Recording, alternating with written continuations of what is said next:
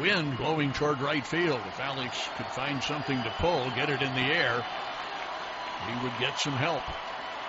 Familia's next pitch. Belted to deep center. Back goes Lagares. And gone. Alex Gordon. In comes the pitch. Broken bat, one hopper to third. And over to first in time. Runner going to try to score. Wild throw. Hosmer gambling that he could dash home on the throw to first base. And the Royals have tied the game. For the very best in baseball, this is the place you want to be. We're where you want to be.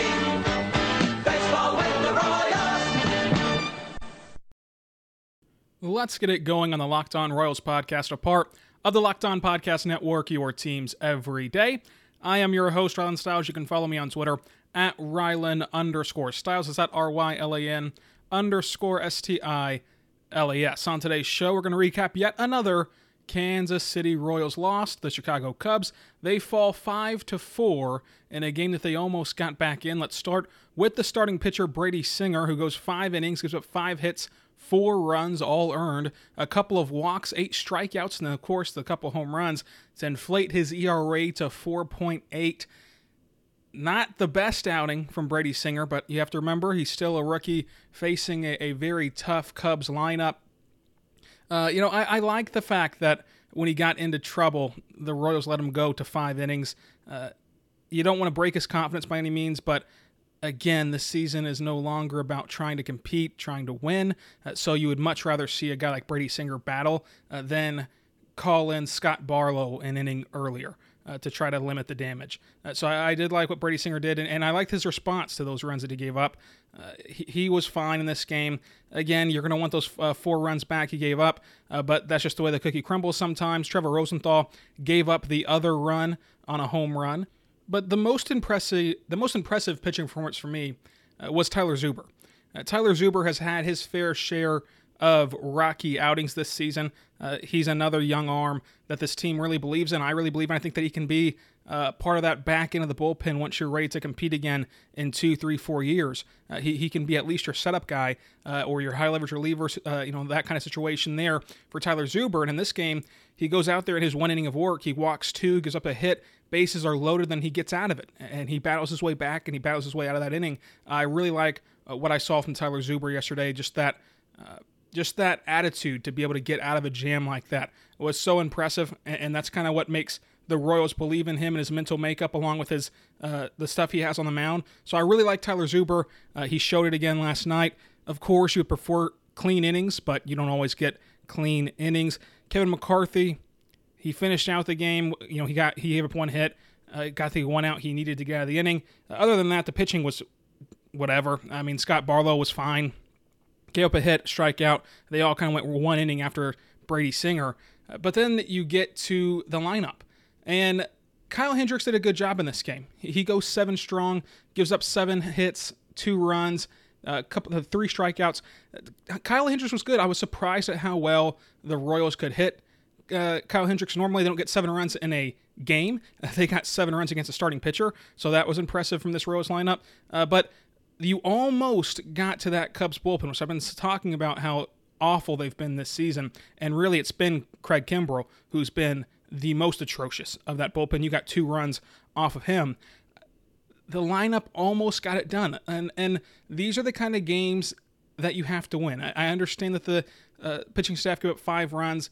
In 2020, uh, that's not a big deal, especially when you're throwing out there a rookie. Your lineup has to pick you up, and they almost did. They had multiple chances in this game. Uh, the most frustrating part about this lineup is, uh, that you know, they were three for three for nine with runners in scoring position. They left five on base. Uh, they just cannot get it done, and and you even saw that in the second inning. Uh, they had so many chances to get more than one run across, and if you do that in that inning, then you're golden. In the ninth inning, they had, they had another chance to tie this ball game up, and they're sending out there Bubba Starling, who's bunting with two outs and, and trying to lay down a bunt with two outs. It, it's infuriating. It really is. Uh, and this game, again, at this point in the season, you're three and nine in a 60 game season. Uh, your season's over, so it doesn't really matter about trying to win or not. But you can't bunt with Bubba Starling. He's he's the guy that you're trying to look for. The Royals are doing this weird thing, which we'll talk about probably on Friday, uh, of, of trying to hold on to Bubba Starling, trying to hold on to a Brett Phillips, trying to hold on to a Franchy Cordero. These guys are no longer prospects. And Bubba Starling's a 40 year old prospect. He's drafted in 2011 in the first round. He has not made any headway in the major leagues. So if you are going to play Bubba Starling, you need to figure out what he is. You need to figure out if he can hit at this, at this level. We know he can defend. That's all fine and well. Uh, but you're not going to find anything out about Bubba Starling if you have him bunt with two outs in the ninth inning. And that's what he did uh, on a couple pitches there. He tried to lay down a bunt. And then he hit that rocket to Kris Bryant, uh, which is just kind of a microcosm of the season. A lot of hard hit balls that just go right at defenders. Uh, but uh, the fact that they even anticipated him bunting there and, and attempting a couple bunts there uh, was infuriating. Because one, there's two outs. He's not that he's not that fast. He he, he wouldn't have beat out a two out bunt. I, I, at least I don't have the confidence to know for sure he would. Maybe he gets lucky, but I don't even have the confidence Mondesi can beat out a two out bunt in that situation. And Mondesi is one of the fastest players we've ever seen. So you're going to bunt with Bubba Starling with two outs in the ninth inning? He's like 26 years old. He doesn't have time left uh, to keep proving if he can play or not. And so far, uh, he's proven he can't. So far, Bubba Starling, Brett Phillips, they've proven that they cannot play in the big leagues. And yet you're still holding on for that 1% chance that a 28 year old Bubba Starling or a 26 year old uh, Brett Phillips can break out. They, it's time to move on to someone like a Khalil Lee, someone like a Kyle Isbel, someone like, uh, you know, even throwing in there Nick Heath, who, has been a pinch runner a lot uh, this last couple of series here. It's not Bubba Starling. There's a 1% chance Bubba Starling uh, or Brett Phillips or Franchy Cordero turn into anything. So you can keep one of them. And I know the one I would keep is Franchy Cordero, uh, but you can keep one of them and keep trying to get something out of them. You can't keep rotating in all three of them whenever there's a combined maybe 3% chance that one of them pans out. And in a lost season already, uh, there's no point to try to bunt with two outs. Let him hit away and, and see if he can get something done in a clutch situation. And, and again, Bubba Starling uh, was just given the sign, so he was given the sign to bunt. I don't think he did that on his own merit. Uh, and if he did, that's an even bigger problem. Uh, but after that, he battled with his plate appearance, worked it, worked the count very well, and then hit a rocket to Kris Bryant. He just hit one to a, a, good third baseman who was able to sneer a hard hit ball. I think it was like 110 miles per hour off the bat. I mean, that, that's that's just tough luck, and that happens in baseball. It's happened a lot more uh, to Kansas City this season. But I would have liked to see Bubba Starling not even fool around with bunting early on in that at bat. After the break, we're going to talk more about this game, but first, I want to tell you about our good friends over at Postmates. I love Postmates, and I love them more now than ever before because they've created contactless deliveries in this day and age with this time that's uncertain right now around the world. You don't want to be going out of your house. You don't want to be, even be opening your door to strangers giving you food. Instead what they do is they just leave it right on your doorstep from all of your local uh, favorite local restaurants and anything else you need left right outside your house. Anytime that you want to eat out, you can just have them pick it up. Uh, they also go to, again, local restaurants that can help support your local economy, which it's so important to do right now. So shop local, and Postmates will help you do that. But Postmates does not just deliver burgers and sushi, they make my life easier by picking up anything I need from Walgreens, 7 Eleven, and stores like that, dropping it off again right outside my door. Just download the Postmates app for iOS or Android, find your favorite places, get anything you need delivered within the hour.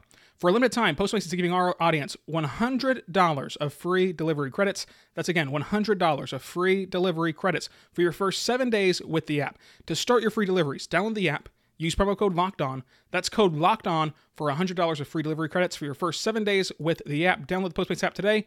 Anything you need, anytime you need it, Postmate it. So I want to continue to talk about this lineup here as we wrap up today's show. Uh, you know, I didn't mind the the construction of this lineup given the the splits with Kyle Hendricks.